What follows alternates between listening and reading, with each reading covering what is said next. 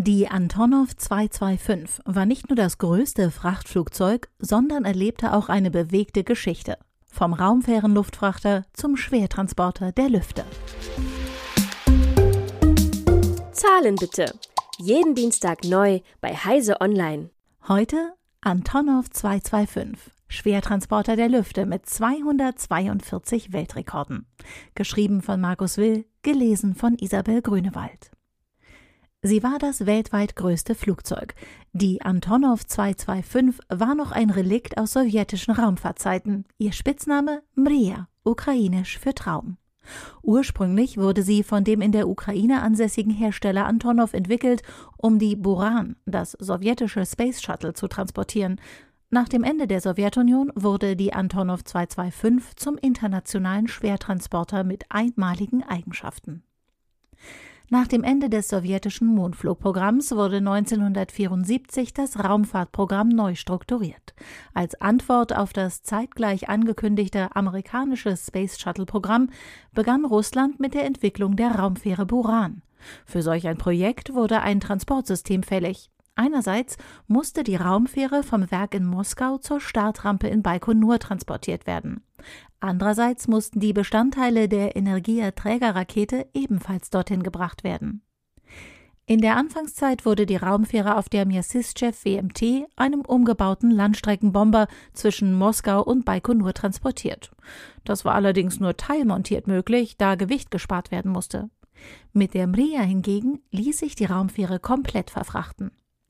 Aus einer Weiterentwicklung der bereits nicht gerade zierlichen Antonov 124 Russland entstand die Antonov 225.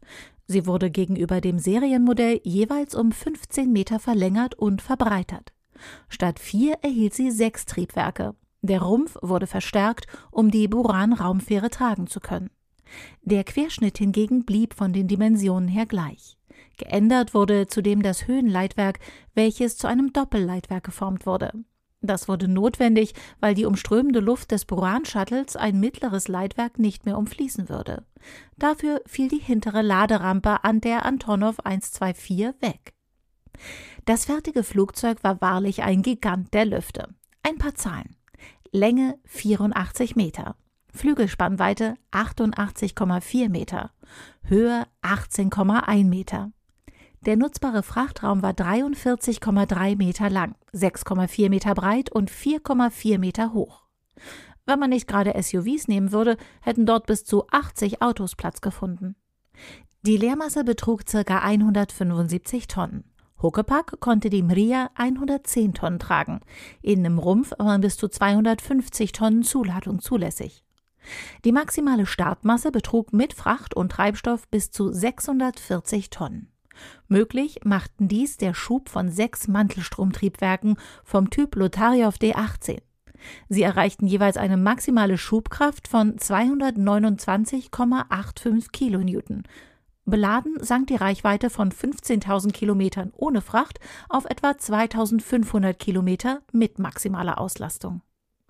Im Jahr 1988 war es für die Mria soweit. Am 30. November war der Rollout und am 21. Dezember der Erstflug. In den nächsten Monaten wurde die Antonov 225 ausgiebig getestet und insgesamt 106 Strecken, Höhen und Gewichtsrekorde aufgestellt. Dem Westen wurde die Antonov 225 mit der Buran-Raumfähre auf der Pariser Luftfahrtschau im Juni 1989 gezeigt. Das Problem war, die Buran hatte ihren Erstflug bereits im Jahr 1988 hinter sich gebracht. Und aus Kostengründen kamen keine weiteren Flüge hinzu und das Programm wurde 1993 gestoppt. Das hatte auch Folgen für die Antonov 225 Entwicklung. Eigentlich war der Bau von drei Exemplaren geplant. Der Weiterbau eines zweiten Exemplars wurde nach dem Wegfall des Hauptzwecks gestoppt.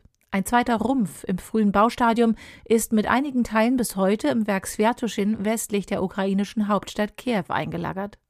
Und bis auf ein paar Einsätze in Flugschauen kam die Mria selbst nicht mehr zum Einsatz und wurde 1994 ebenfalls eingemottet. Im Zuge der Unabhängigkeit der Ukraine und Privatisierungen wurde die Antonov 225 um die Jahrtausendwende reaktiviert und flugtauglich gemacht.